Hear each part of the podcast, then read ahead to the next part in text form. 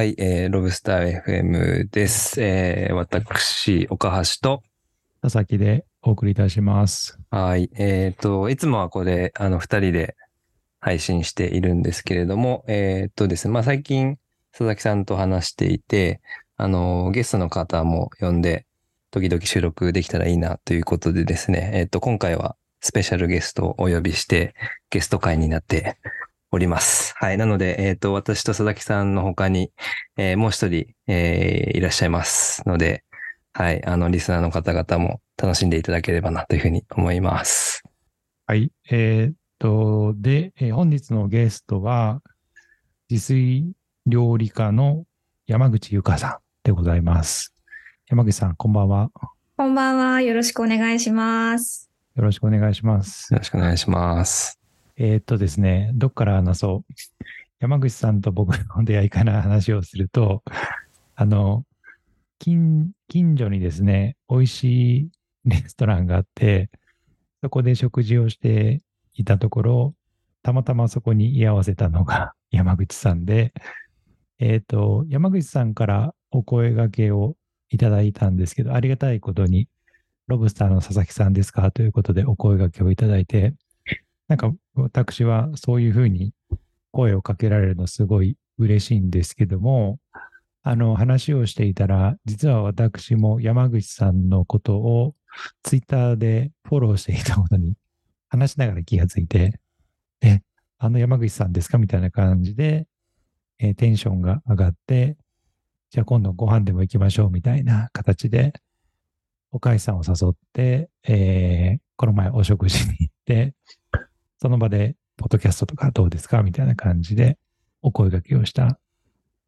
感じだったかなと思います。はい、はいそうです。すいません。なんかファンみたいな感じで話しかけちゃって。とんでもないです。じゃあ、ちょっと山口さんもすでに肩書きからしてとても特徴的なのですけれども、自炊料理家はい。で、うん、なんかちょっとこう、この名前に込めた思いとか、えーあとは普段のご活動とか、自己紹介をまずはいただいてもよろしいでしょうか？はい。自炊料理家の山口優香と申します。えー、まあ、料理、料理家って言ってるみたいで、なんか変な肩書きだなって思われる人もね、いらっしゃるかもしれないんですけど、えー、まあ、普通料理家さんっていうと、テレビに出たり雑誌に登場したりして、そこでレシピを紹介するようなイメージが皆さんはあると思います。で、私もレシピを作るっていう仕事は一部やっているんですけれども、えー料理する人を増やすっていうものを仕事の、モットーにしていて、で、まあ、そのためにはレシピっていう方法もあるんだけれども、えもし私が今全く料理できなかったら、えこんな料理教室に参加したいっていうのをイメージした自炊レッスンっていう名前の料理教室をやっていたりして、そこでは、えー食材の選び方とか、調味料ってそもそもスーパーに行くと味噌だけで10種類ぐらいあるけど、何がどう違うの？どれ選んだらいいの？みたいなこととか、そういう本当に処方の処方から教えるみたいなことを料理教室でやっていたりします。で、なので、料理を教えるとは言いつつも、その、まず何を買うかとか、えー、献立どうするかっていう、買う前の話、そしてまあ買うところ、えーそれからまあ作るっていうところはもちろんのこと、えーどうやって片付けるのか、そして冷蔵庫に残ったものをどう回していくのかっていう、そこのこう一連の流れをどうするのかっていうことを、えー教えているのが、まあ自炊料理家という自分の肩書きで一応、普通の料理家さんとはなんかこう、違ったポジポジショニングでやっていきたいなっていうところも含めて、えー肩書きを名乗っているという感じです。うん。で、まあ普段はさっき言った自炊レッスンという料理教室を主に東京で開催していて、えーオンラインで子供向けにですね、小学生の子供向けにやってたりもします。まあ、そこでは、あの、定番のハンバーグとかオムライスとか焼きそばとかカレーとかそういうものも教えてるんですけど、ちょっと特徴的なのは、えー私の、まあ、月の始まりに私の美味しいと思ったカレーとか肉じゃがとかそういう定番のレシピをみんなに教えて、で、ここからアレンジしてねって言うんですよね。で、肉じゃがってつまり、まあ、肉とじゃがいも的な芋類を甘辛く煮込んだら肉じゃがだから、じゃあ鶏じゃがでも美味しいかもしれないし、牛じゃがでも美味しいかもしれないし、ちょっと辛くしてもいいかもしれないし、じゃがってさつまいもでもいいんじゃない？みたいなことを言いながら、えー自分の好きな味を探求してもらうっていう子供向けの料理教室をオンラインでやってたりもします。それから今回のような、えー今回新しい本を出したんですけれども、本を執筆したりですとか、あとはなんかもう最近は、あの新しい新商品開発にアドバイスくださいみたいな、あ のあんまり料理家っぽくない仕事も増えてきていて、だんだん自分の肩書きとか仕事がどこに向かうのか自分でもわからないみたいな状況にいる山口祐加と申します。よろしくお願いします。はい、お願いしおます。願いします。あとあれですよね、あの、 Voicy であ音声メディアをやってたり忘とか。れてた。そう、 Voicy っていう音声メディアで、えっと、平日、えっと、プレミアム放送も入れると週6日、まあ、ほぼ毎し、ほぼ毎日みたいな感じで すごい。更新をしております。1日10分ですね。えー料理とか自炊とか暮らしとか、えーそういうことに関する10分の放送を、主に10分ですね、のををお送りしています。いやー、なんか、あのーあのーなんかこう、レシピとか、そういうのを、こう、考える他の料理家さんとちょっと違いますみたいなところをおっしゃってたんですけど、なんか、ちょっとそのルーツというか、はい。なんかどうしてそういう風な、こう、になったのか、ちょっと気になってて、はいなんか本の、あの、紹介のところで、あの、7歳から料理の写真みたいあるんですけど、なんかこう、そういう幼少期から、すごいお、お料理がお好きだったっていう、なんかそういうことなんですかね。そうですね。まあ、もともと手を使って何かやるっていうことが好きで、えー粘土を触ったり、えー何か、まあ、手を使って創作をするっていうことが好きで、うんまあ、そういう子供でしたと。で、母親も父親もあの自営業で、で、特に母親は、えー今、ろ60手前ぐらいなんですけど、まあ、子育てもし、かえー仕事もしっていう世代として、まあ、子育てをしていて、もうヘトヘトだったんですよね、きっと。で、母が会社に行く前に、えー私にふと、ゆかちゃんが今日夜ご飯作んないと夜ご飯ないのって、多分母親的には冗談で言ったんですけど、うん私はそれを真に受けてですね、やばいみたいな、なんか作んないといけないみたいな感じで、で、母が帰ってきて、まあ、最初から全部自分でやるのは無理なんで、彼女が私の後ろにいて、えこうやって切ってとか、えこうやってやるんだよみたいなことを教えてもらいながら私が手を動かして、えうどんをね、作ったんですよね。その時の写真も残ってるんですけど、えー。で、その何何か切るっていうことが大人っぽいなって私は思ってたんで、なんか大人と同じようなことやってるっていうのがまず嬉しかったですし、硬い人参がや茹でると柔らかくなるっていうこともなんか魔法みたいだなって思いましたし、工程も楽しいし、えー作ったら美味しいし、えー母親も喜ぶし、なんか一石三鳥みたいな、なんていい趣味を見つけたんだろうと、まあ、7歳の私は思いまして、まあ、その翌日から学校の図書館に行って、子供向けのレシピ本とかを借りてきて、週末にお母さんにこれ作りたいから食材買ってきてって言って作るみたいな、えー小学生でした。てか、そもそも子供向けのレシピ本っていうのが図書館にあったの？知らなかったです。あ、今でもね、いろいろ出てますし、まあ、その時は絵本みたいな感じのなんか想定でした。えーうん。いや、もう小学校高学年ぐらいの時はもう普通に一人で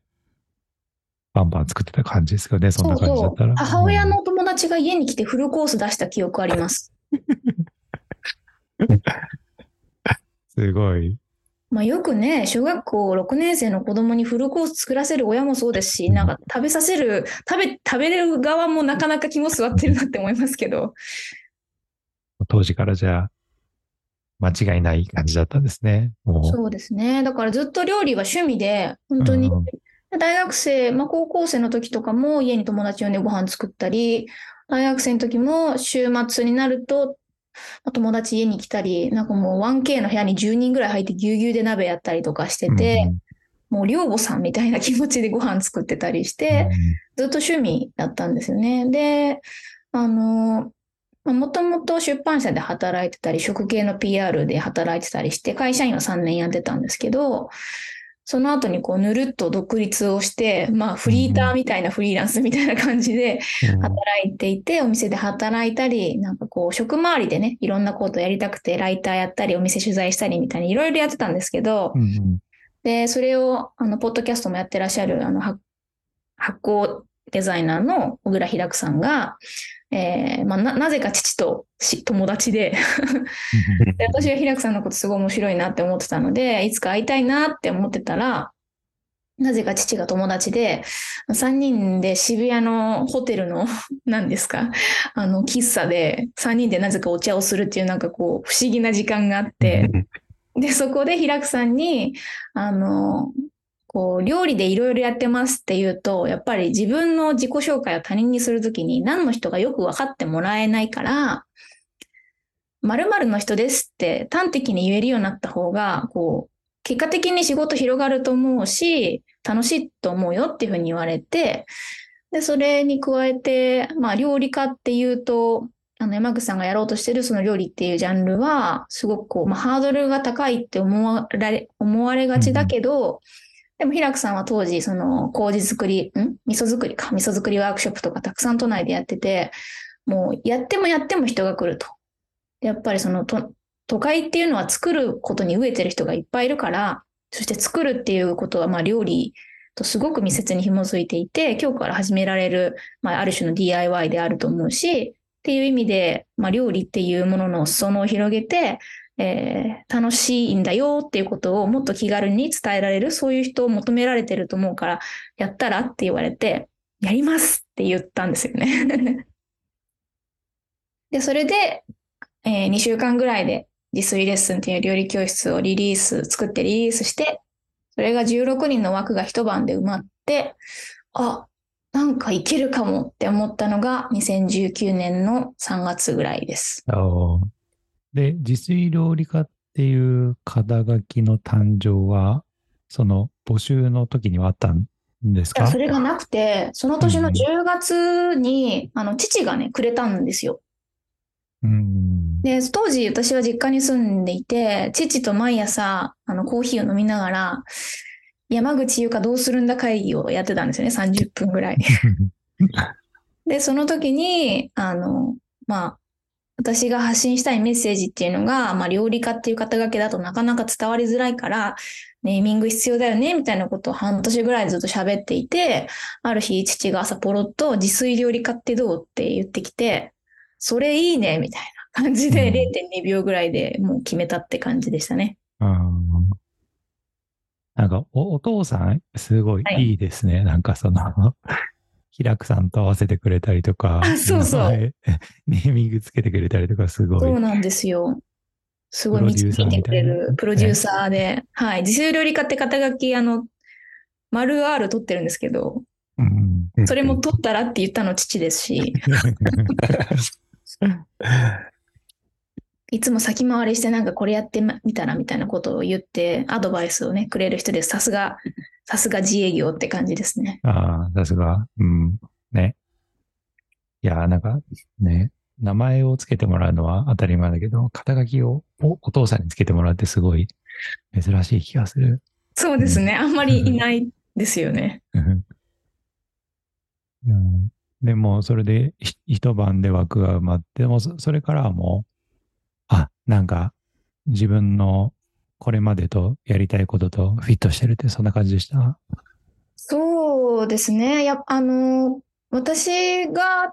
その時作ったのが自炊レッスンっていう名前の料理教室なんですけど、あ、こういうものが求められていたんだっていうことがすごく嬉しくて、うんうんで、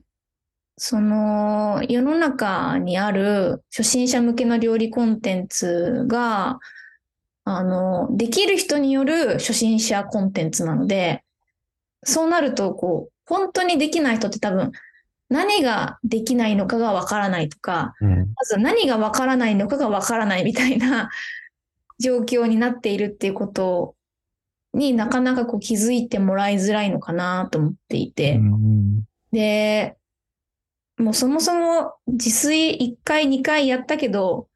もうやってない長らくみたいな人に来てほしいなって思ってたので、すごく、あの、やってよかったなと思いました。うんいやー、素晴らしい。でも、それをずっと続けられてるんですよね。そうですね。今年で4年ぐらいですかね、続けてます。うん。あのー山口さん、あの、今日はちょうど8月25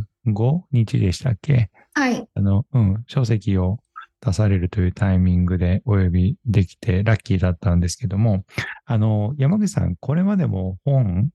出されてきたと思うので、ちょっとはい。軽くそこにも触れていただきながら、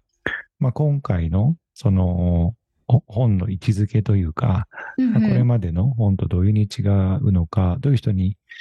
読んでほしいのかみたいなところを触れていただけるとありがたいなと思ってます。はい。ありがとうございます。最初に出した本は、週3レシピという本で、まあ、それは、えー週3回のえー自炊で、一汁一菜の組み合わせを、まあ、つまり、えー6品ですね。えー汁とおかず、そしてまあご飯は炊いといてねっていう、この3セットを3回繰り返すと、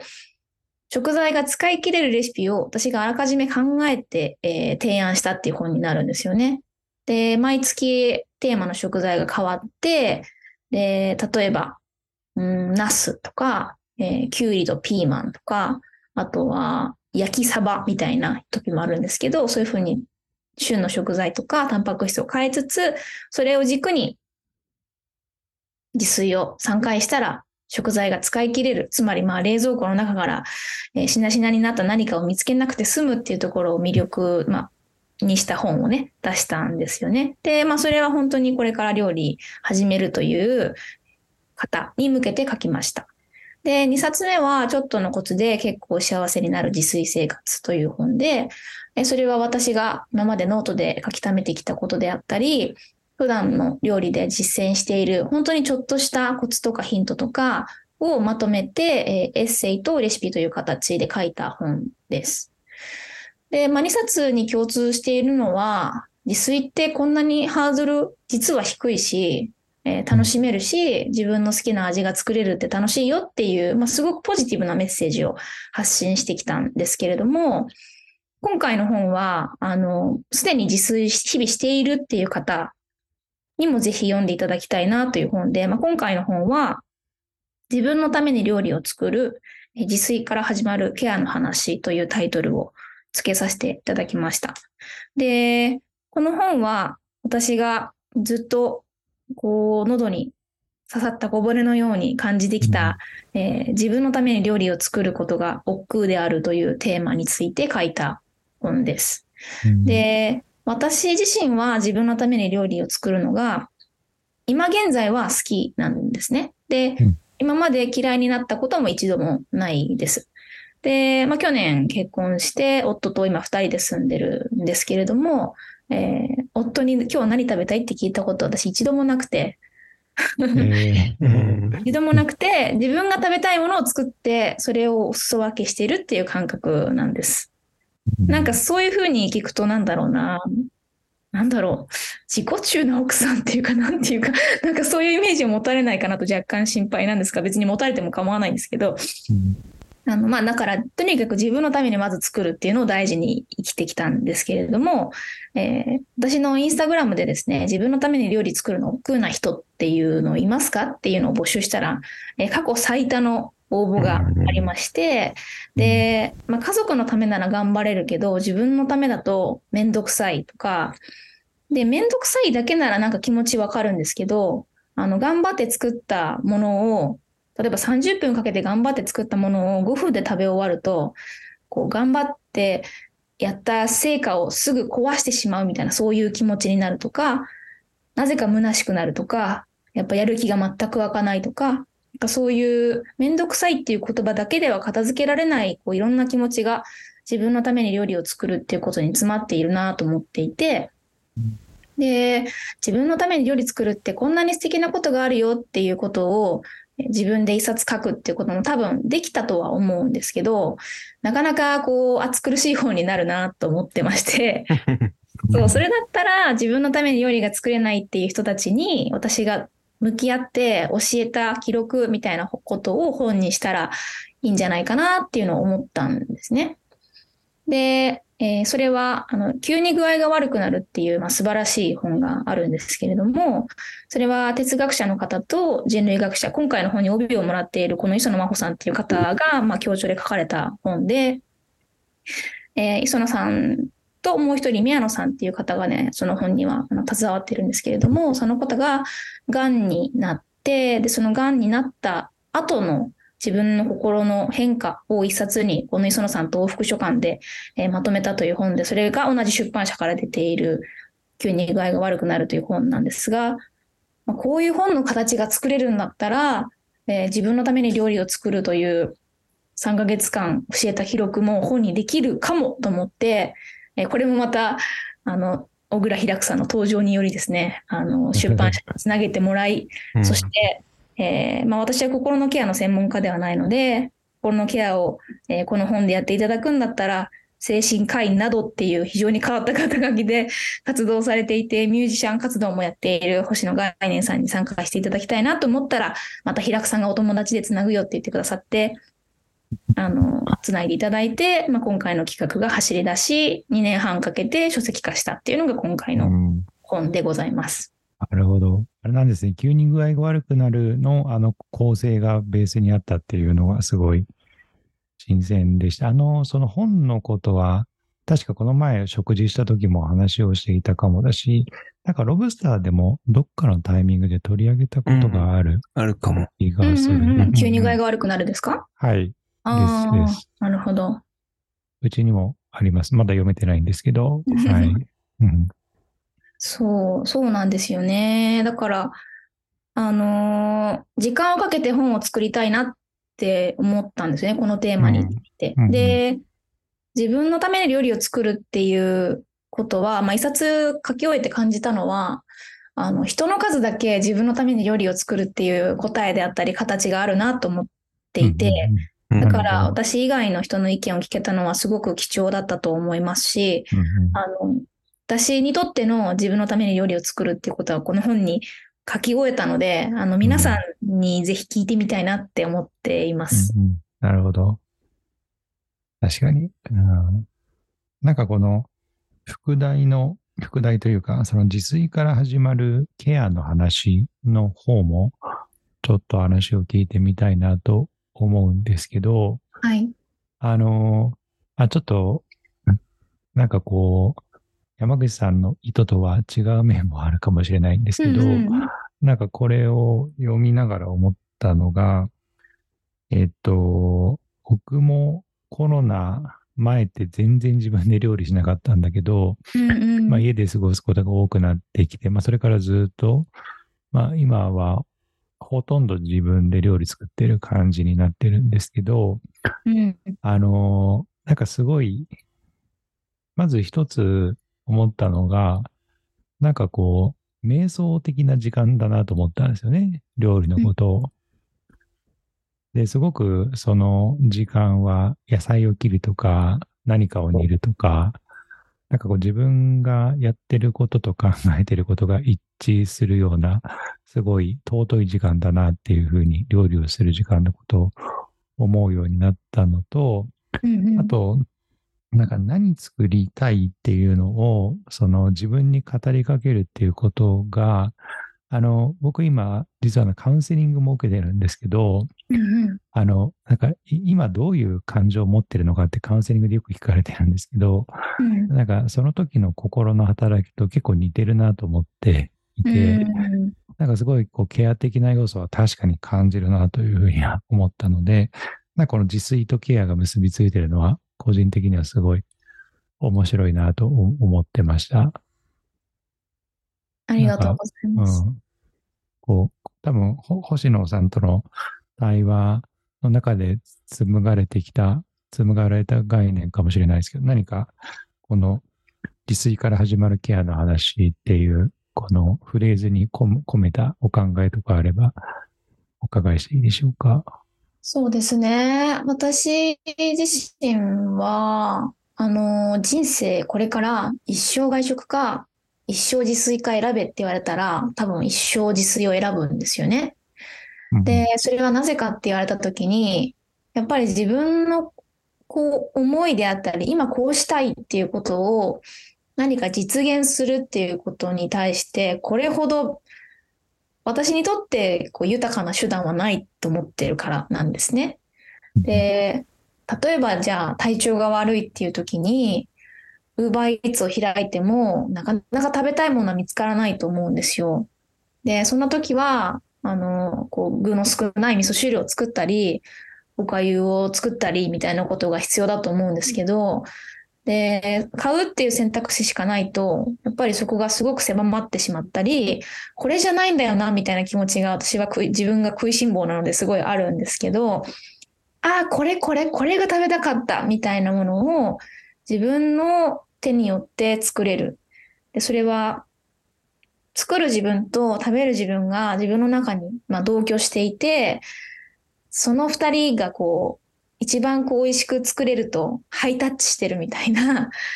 そういう感覚が、あの、あるんですよね。まあ、この、その二人がハイタッチしてる感覚っていうのは、この本に出てくるドモン・ランさんという方が、あの、この本の完成、この本ができた頃ぐらいに二人であの対談した時にその言葉を彼女が言ってて、めちゃくちゃわかるなと思って、私もあるわ、そういう時と思って。でも、そのドモンさんは書くことによって、まあ、彼女はライターであり、小説家なので、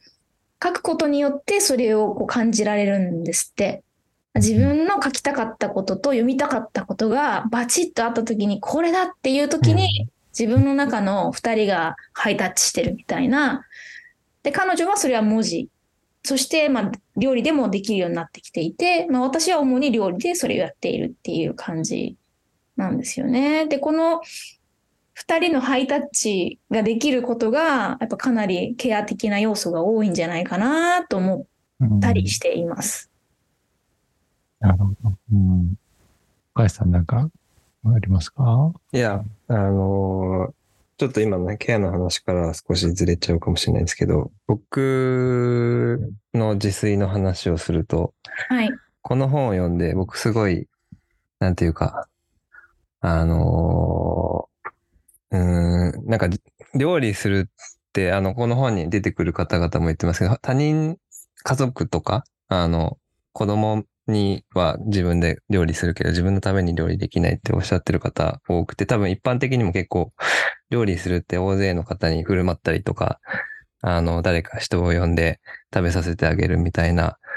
あの、イメージが強いと思うんですけど、僕の中で料理って結構自分のために作るものだったんですよ、もともと。っていうのも、なぜかなと、まあ読みながら考えたときに、僕、あの、ロンドンにあ、イギリスに住んでたんですけれども、一人暮らししてた時に料理を始めたんですね。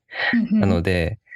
なんていうか自分のためだけに作るしかなかった時に、まあ料理の楽しさとか、あの、ちょっとレシピが増えていったりとか、レパートリーが増えていったりみたいなことを体験して、今でも、あの、ちょっと今3人子供がいるので、なかなか、あの、自炊の時間が取れてなくて、あの、他の方に来ていただいて作り置きとか作っていただいてるっていうのがメインなんですけども、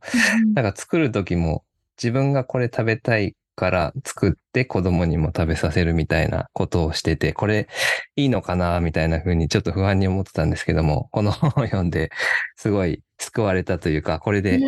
いいんだなっていう風に思えたのが、あの、とても個人的には嬉しかったなっていうところと、はい。あのー、でもそれ、なんかやっぱり海外で暮らしてて、もちろん、あの、好きで暮らしてたんですけれども、やっぱ料理すると自分にフォーカスするし、あと、ここで書かれて結構プロセスが大事っていうふうに書いていらっしゃると思うんですけれども、うん、なんかそのプロセスの中に自分が没頭していて、で、かつ美味しいものができるみたいなすごく自分としてはなんか、なんか自分のことをケアをしてたんだなっていうふうに思いましたという、すいません、感想ですけども。はい。そう、だからなんか自分のケアをしようっていうことを、こう、考えなくても毎日ご飯を作ることが結果的にケア的な行為になっているっていうことが言いたかったんですよね。うんうんうんで、あんまりこう自分のセルフケアをしようってなった時に何していいかわかんないじゃないですかそうで。すね。うん。だけど、ご飯を、お腹は空くからご飯を作ればいいっていう、すごくシンプルなことは、まあ実はそれはつな、こう続けていくことによって、まあケア的な側面があるっていうことを思いますね。いやー、本当そう思いますね。あと、ちょっと自分たちの話をすると、これはい。に合わせて、あの、先ほど、まあ自分が好きなものを作って、それをお裾分けしている感じっておっしゃってたと思うんですけれども、で、あと、えっ、と、何さん、えっ、と、ラんと、何さん、ドモンさん？も、あの、それを文章で表現してるっていうふうにおっしゃってましたけど、なんか僕もロロブさんの活動ってなんかそんな感じで、自分が書きたい、あ読みたいものを読んで、それを読者の方にお裾分けするとか、書きたいものを書いているって、ちょっと自己中的な感じではい。やってるんですけども、それが一番のケアになっているとか、自分が一番ケアされてる結果的にみたいな風に思ってて、なんかそことの感覚ともすごく、あの、もちろん文脈、ああの、分野は違うんですけれども、なんかすごい似てるなというふうに思っていて、だから続けてるんだろうな、みたいなことを、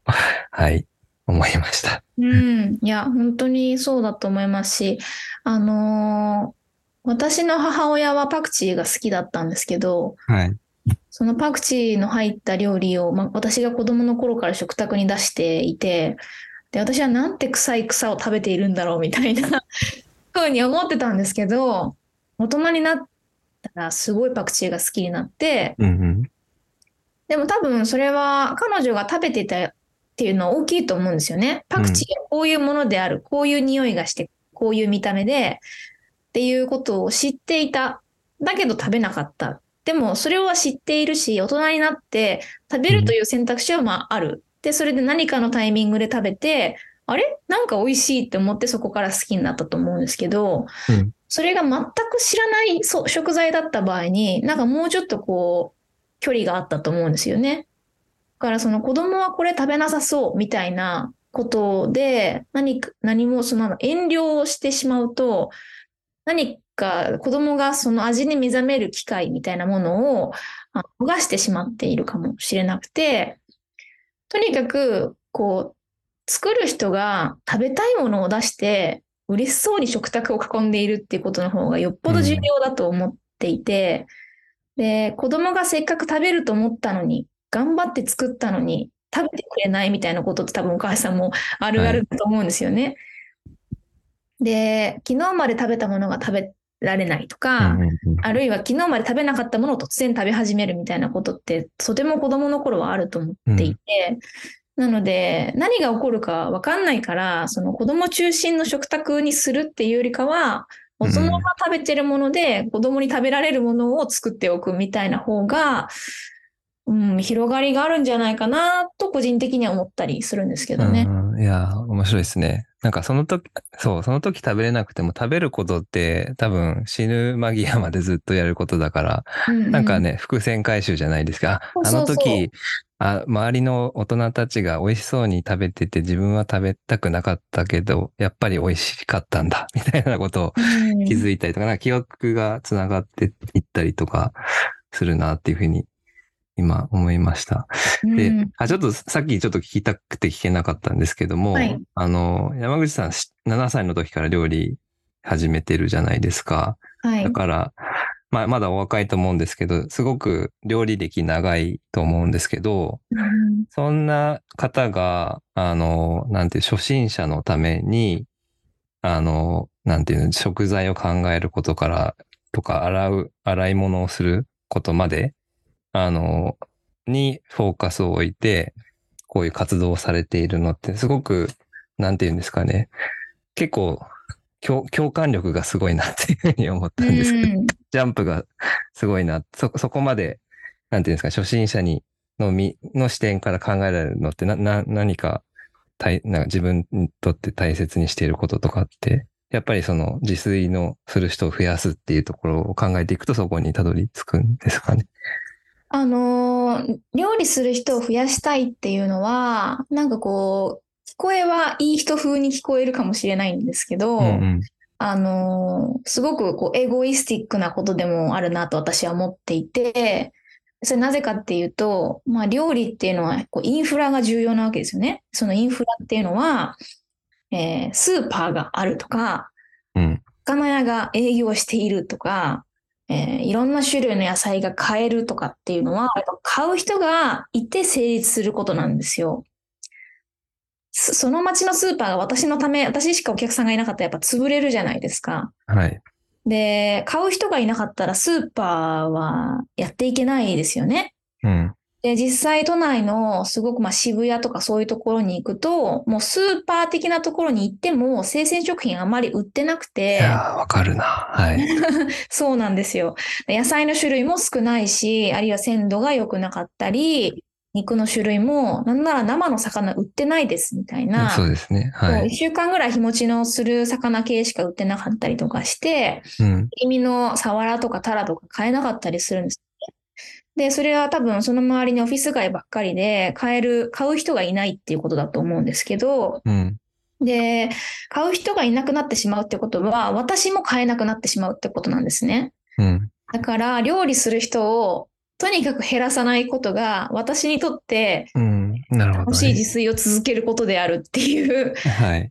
ことで、まあもちろんその料理する人が増えて、その、まあ、目の前にいる人のえー生活の中に自炊っていうものが組み込まれて、とても豊かになりましたって言われた時に、すごく私は、あ、この仕事しててよかったなって思うし、嬉しいなって思うんですけど、なんかその根っこには、このインフラをなんとか留めたい、うんうんうん。すごくエゴな気持ちもあります。いやー、面白いですね。なるほど。いや、今なんかちょっと僕の、今、僕が住んでいる家って、僕が生まれ育った家でもあるんですけども、近くに商店街があって、あの、20年前はお魚屋さんもあったし、お肉屋さんもあったなというふうに思ってるんですが、い今魚を買おうとすると結構遠くまで行かないと買えなくて、うんうん、なんか、すごくその話はわかりますね。うーん、そうなんですよね。でそれからさっきのその共感力というか、うん。なあの、初心者に教えたいのかっていうのは、まあそういうエゴイスティックな部分もあるってことですし、あの子供に教えてて感じるんですけど、まあその料理のすごく根源的な幸せとか面白さって、あの、年齢とか全く関係なく感じられるんだなっていうのは本当に思っていて、今日も午前中子供たちに教えていて、えっと、今日は麻婆豆腐の発表会だったんですよね。うん。で、私がまあ教えた麻婆豆腐を型にして、え彼らは麻婆、ま、麻婆〇〇みたいなものを作ったんですけど、麻婆うどんを作った子もいましたし、うん。えー私は確か木綿豆腐で教えたんだけど、絹豆腐でやってみようと思ったとか、で、鶏肉は豚肉じゃなく、ん？豚肉で私は教えたんですけど、えー鶏肉でやってみて、絹豆腐にして、で、その子はすごく梅干しが好きで、梅干しを叩いて入れようと思います、みたいなこと言ってて、それめちゃくちゃ美味しそうじゃん、みたいなうんうん感じで。超クリエイティブです。そう、クリエイティブで感動したし、それ私も食べたいみたいな気持ちになるし、で、その彼女と話してて、その子は小学校3年生かな？の子なんですけど、やっぱこういう、こんな味になるんじゃないかっていうのをイメージして、なんかそれに向けて、その味にするんだったら、豆腐はこれぐらいのサイズに切って、えー梅はこれぐらい細かく叩いて何個入れようかなとかうんうんうん考えて、このパクって食べた時には、これだこれみたいな喜びってはい嬉しいよねみたいなことを、小学校3年生と30歳の私が共感してるわけです。でこれって変わんないんですよ。だから年齢とか経験とそうですか。うん。なんかそこがやっぱ料理の楽しさうん。なーってすごい思います。いやーそうですね。もう、年齢とか、あとはね、国籍とか言語とかを超えていくものですよね。そうそう。だからやっぱり人間って自分でなんか作れた、できたっていうのをすごい好きなんだなってうん、うんうん思います。そうですね。ああ、確かに。ありがとうございます。あ、佐々木さんすいません。脱線しちゃった。あ全然全然、うん。でもなんか、その、こ子供の話はすごい面白いなと思うけど、なぜか大人になるにつれて、なんか料理に変なハードルとか、バイアスを持っちゃう人がいかに多いのかみたいなところも、この本を読みながら考えさせられる面があったけど、うんこの本すごく面白くて、まあ、その山口さんと、まあこう、まあ普段の自炊生活なんとかしたいなっていう方々の、まあ、対話というか、まあ 山口さんが実際に、じゃあ、あの、これ作ってみてくださいみたいな感じでお願いして、で、その人のお家のその人のキッチンで普段の食材と普段の調理道具で目の前で作り始めるのを、まあ、山口さんと対話してるっていう形式なんですけど、なんかすごい、こう、なんか表現難しいけど、なんか料理ってこんなにラフに考えて、クリエイティブに考えていいんだみたいな、なんかそういうふうに思わされるやりとりがたくさんあったなと思って、例えば、なんかこう、シーフードミックス、なんかレシピだとこれぐらいだけど、なんか結構たくさん残っちゃっててみたいな時に、うんうんじゃあ具沢山カレーってことにしましょうとか、うんうんうんうん。なんか、あと、ヨーグルトないとき、ヨーグルト R1 ドリンクでいいか。そうそう、それね、めっちゃ面白い用意し。といてって言ったのにって思いました。うんなんとかなると思いますみたいな。なんかこう、そういうのでいいんだみたいなと思って、ううんそれはすごいね。で結構なんか、さっきの、こう、まあ、料理人で、の方でレシピ作ること人が多いっていう、そういう話があったと思うんですけど、逆に作る側の目線に立つと、なんかレシピ通り作らないといけないっていう思いが強すぎるうん感じがあって、で、レシピにある食材が一つでもないと、あ、じゃあもう今日これ作るのは無理だな、みたいな感じになって、うん。あの、諦めちゃうってことがあるけど、なんかあんな感じでクリエイティブに考えておければ、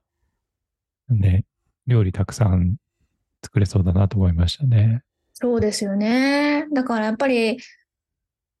このレシピっていうものは、あくまでもガイドであるっていうことが、なかなか伝わりづらいんですよね。うんで、その同じレシピ、レシピを再現しようっていうふうに試みてくださることは、とても、あの、レシピ制作者としては光栄なことなんですけど、必ず同じ味になるっていうのはもう無理なんですよっていうのも、えー食材は一個一個水分量も違えば、微妙に味も違いますし、調味料を一個取っても、醤油だっていろんなメーカーから出てるわけじゃないですか。で、同じ塩分量だったとしてもやっぱ風味が違ったりとかしますし、でそうなると絶対違っちゃうんですよ。私が作った料理と、この A さんが作った料理は。うんで、そこが私は面白いと思っていて、あの、そこを、なんだろうな、楽しんでほしいなって思ってるんですよね。だから、再現しようと思わなくていいです。ね、なんかね、その心理バリアを崩していきたいですよね。うんなんかその工業製品のマニュアルみたいな感じに思っちゃってるんですよね。なぜか。レシピそう、だ本のことをからそうなっちゃうと、こう、やらされ感みたいなものが生まれちゃう気がするんですよね。うんうんね、なんか自分のクリエイティビティを発揮できる余地がない感じになっちゃいますもんね。う。うんん。いやー、面白い。いやー、そうですよね。なんか僕、よく作るパスタのレシピというか、があるんですけど、うんうんなんか、毎、毎回味違うし、あの、あ、これは完璧にできたみたいな時があるんですけど、それできるのもなんか、いや、もっと考えてやれよって話なのかもしれないけど、10回に3回ぐらいが、なんか、よし、これは8.5点みたいなうん感じのあるし、あと結構あれですよね。自分の体調とか状況に応じて、おたたとえ同じにできてたとしてもなんか味、味が変わって感じるとか。あるから、なんか作ってると、あとまあ作ってる時の手間ひ、手手間のかけ具合とかも多分自分のその時の状態とかにもよると思うので、なんかその辺の変化を感じれるっていう意味でも、なんか自分で作るとそういうあ新しい発見があるなというふうに、うん、思ったりうん。しますね。うん。なんか最近、あの、シンプルな料理の方が飽きないっていうのがすごい面白いなって思ってて、うん。味噌汁って毎日飲んでも私は飽きないんですけど、うんまあ、それは具を変えてたり、出汁を変えてたり、味噌の量がちょっと違ったりするからだと思うんですけど、ご飯って毎日食べても飽きないじゃないですか。うんでもあれって多分微妙に毎日水分量が違ったり、あと合わせるおかずが変わったりしてるから多分飽きないと思うんですよね。と焼いた野菜とかもあんまり飽きなくて、うん。で、焼いた野菜とかって本当に素材の味だけなんで、子供にはちょっと薄味に塩振ったりとか、あるいはケチャップ乗せたりとか、食べやすい調味料乗せたり、大人は柚子胡椒とか、なんか食べらーとかそういうものをこう合わせて、すごくこう、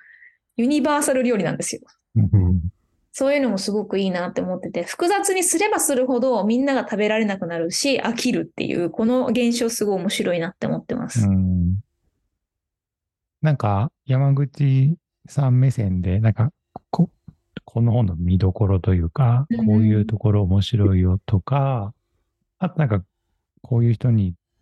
まあ、ちょっとこれまでも話、手に上がったかもしれないけど、手に取ってほしいな、みたいなのがあれば、教えていただいて。そうですね。うんあのー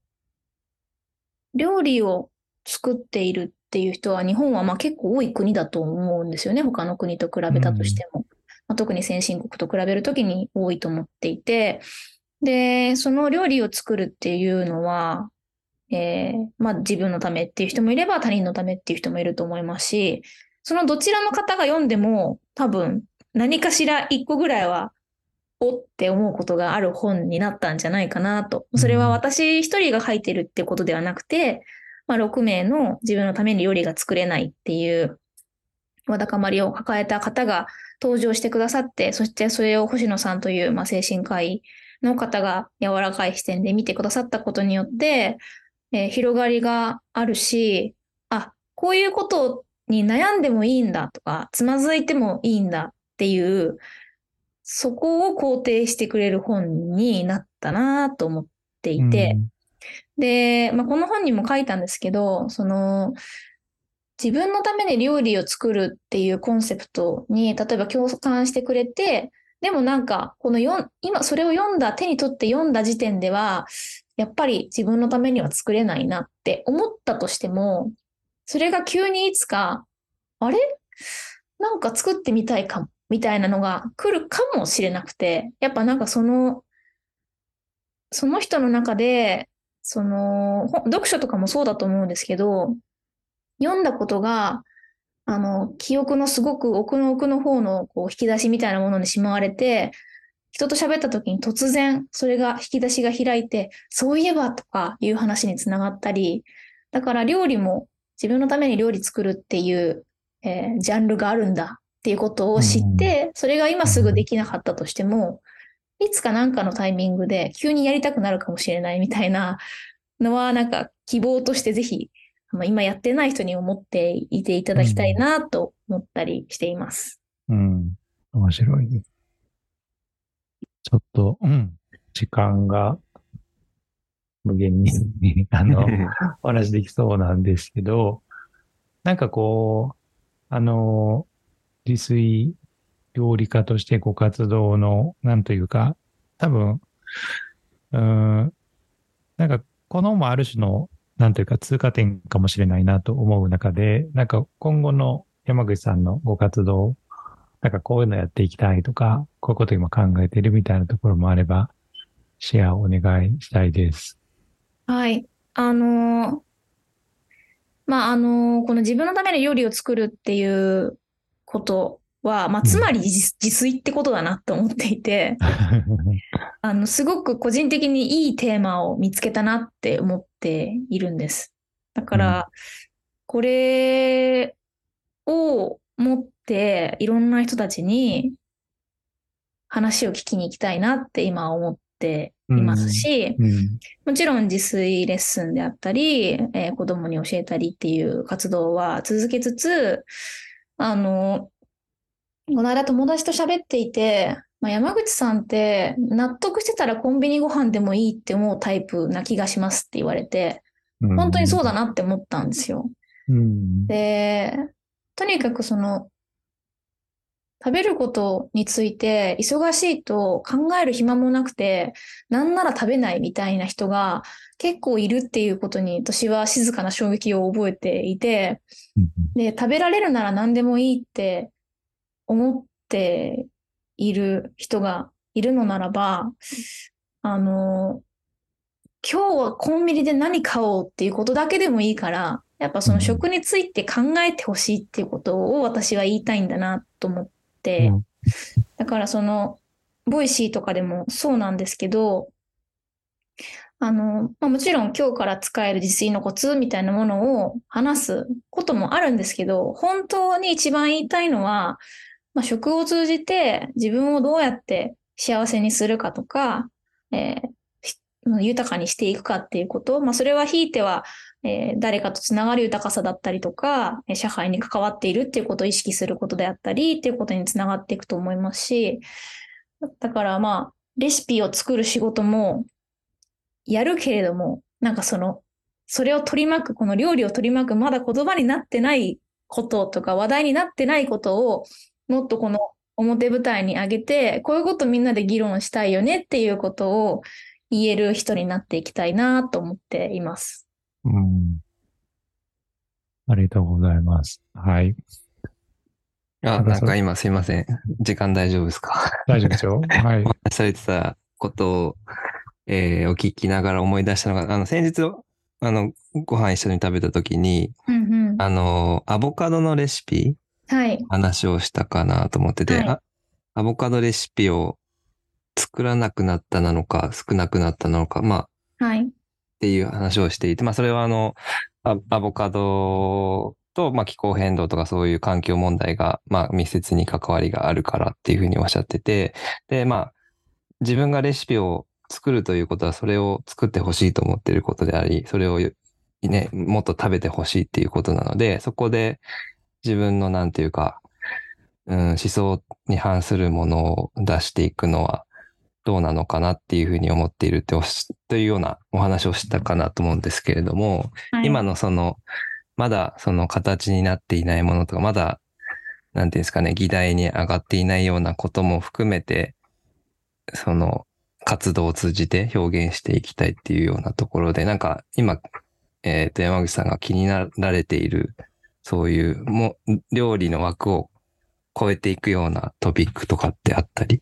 するんですか？いやー、すごい、めちゃめちゃいい質問というか嬉しいですね。そう、さっき言った話は、あの、私自身、あんまり牛肉がたくさん食べられなく、うんうん、あの体に合わないっていうところと、えー、まあ、環境負荷が高いっていうところで、えー、普段は一切買わないですし、レストランとかのコースで出てきたら食べるっていう形をとっていて、うん。で、アボカドとかも、あの、普段の生活では一切買わなくて、で、その二つに共通するのは、まあ、環境問題にとても紐づいているっていうことだと思うんですよね。うん、でそのレシピを作るっていうことは、あの、食べることを推奨するっていうことになると思うので、えー、できる限り作らないでおきたいと思っているし、リクエストがあっても極力断るようにしているっていう感じにしています。うん、でもやっぱこういう話をするっていうのは、あの、勇気がいることですし、うん、この食材は使いませんっていうのは、うん、なんだろうな、えー、料理の幅を狭めるということでもあるので、うん、あの考えてしまうんですけど、でも私がアボカドのレシピとか牛肉のレシピ作らなくてももうすでにたくさん世の中にありますから、あの、私の担当分野ではないなという気持ちで、あのそれらを作らないという選択を取っているっていう感じです。で、あの、そうですね。まあでも、私がこの料理の話を突き詰めて考えていくと、やっぱり現代人があまりにも忙しすぎて、そして注意散漫すぎて、うん、あの自分のことに目を向けて向き合うっていう時間が非常に少なくなってきているっていうことに結局行き着くんですよね。多分ロブスターのお二人もそこはロブスターの発信の中でかなり軸になってる部分ではあると思うんですけど、うん。はい、だからその、あの、なんだろうな、セルフケアご自愛みたいな文脈でこう軽く捉えるのではなくて、あの、自分が生きていくっていうすごく大きなうん。大事なことと、あの向き合っているっていうことをこの大事さとか、まあ、そしてそれを楽しめるっていうことをもっと価値を伝えていかないと本当に100年後にはえうん日本人って家でご飯作ってたのウケるみたいに なってるんじゃないかなって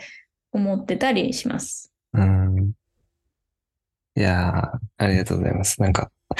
そうですよね。じ自炊から始まるケアの話と自分のために料理を作るっていうこの本のタイトルはまさに今おっしゃってたことをすごく、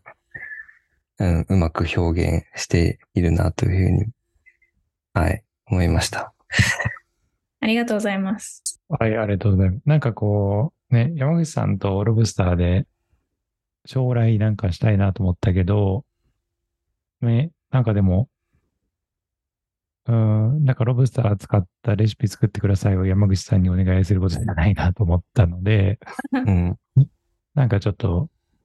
どういう形でコラボできそうかを今度考えてみたいと思います。ぜひぜひ。はい。なんかみんなの自炊日記、あの、写真じゃなくて言葉で書くとかでも楽しそうですけどね。ああ、確かに。あ、なんかね、そうなんですよね。あの、ちなみに、山口さんの本、料理の本なんだけど、こほとんど写真が上がってなくて、はい。なんか、それがすごい新鮮でした。なんかこう、なんかこう、何分茹でてくださいとか、食材こういうふうに、あの、切ってくださいみたいな話が、全然こう、料理、写真がなくて、こう、会話の中でずっと展開していくんだけど、なんかそれを読みながら想像力膨らますのがすごい新鮮な、こう、料理本体験で、個人的うんにはすごいそれが面白かったですね。うん。いや、ねぜひ、あのー何かできると思ってます。うんね、その自炊日記も面白そうと思いました。なので、うんうんはい。はい。じゃあすいません。いいねうん、時間があっという間に過ぎてしまいましたが、過ぎまはい。